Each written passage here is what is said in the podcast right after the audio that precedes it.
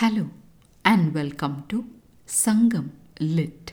This is Nandini Karki, and in this episode, we see the victory and vindication in a poet's stance as depicted in Sangam literary work Puranaanooru 162, penned to a Velir king's brother Ilavelimaan by the poet Perunchithiranaar. The verse is situated in the category of Paadaan Thinai or King's Praise and illustrates how the poet forgives not a lack of generosity. இரவலர் புறவலை நீயும் அல்லை புறவலர் இரவலர்க்கு இல்லையும் அல்லர் இரவலர் உண்மையும் கான் இனி இரவலர்க்கு ஈவோர் உண்மையும் கான் இனி நின்னூர் கடிமரம் வருந்த தந்து யாம் பிணித்த நெடுநல் யானை எம் பரிசில் கடுமான் A little song with a red chili bite.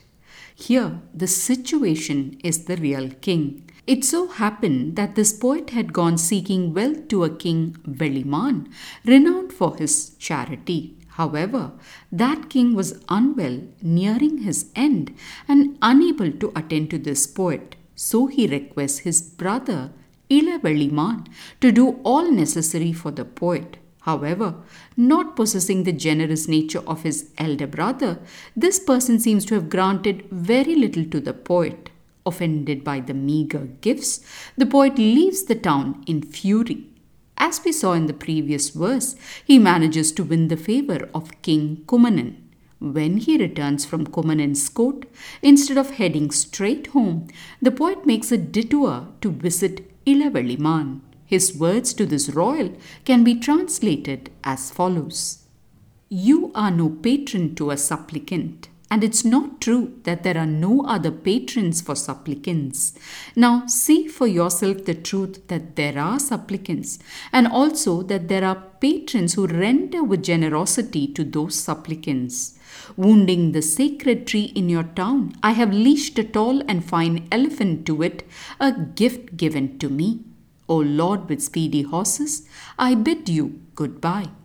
Let's take a closer look at the words said. The poet starts with an accusation at Ilavelimaan, saying that he does not have the heart to be a patron to supplicants. He then tells the royal's brother that he is not the only person in the world to give to supplicants and declares that there were others who render with kindness to those who seek. Now, from abstract words, the poet turns to tangible evidence and mentions that he has tied an elephant granted as a gift unto him by one such generous patron around a sacred tree in this Ilavelimaan's town. With those words, he bids bye and sets off to his home with the flag of triumph fluttering high in his heart. Apparently, the act of tying an elephant to a sacred tree was a declaration of superiority of one king over the other and was something that used to happen in battles of then. So, through this symbolic act, the poet is implying his victory over Ilavelimaan. Wait a minute. Didn't the poet say he wanted to ride on that elephant and impress his wife? Why is he leaving behind his precious gift in this king's country? Reflecting on it, the poet must have prioritized the need to teach this petty king a lesson in the etiquette of giving. Thanks for listening to this episode of Sangam Lit and journeying with me to ancient lands and minds.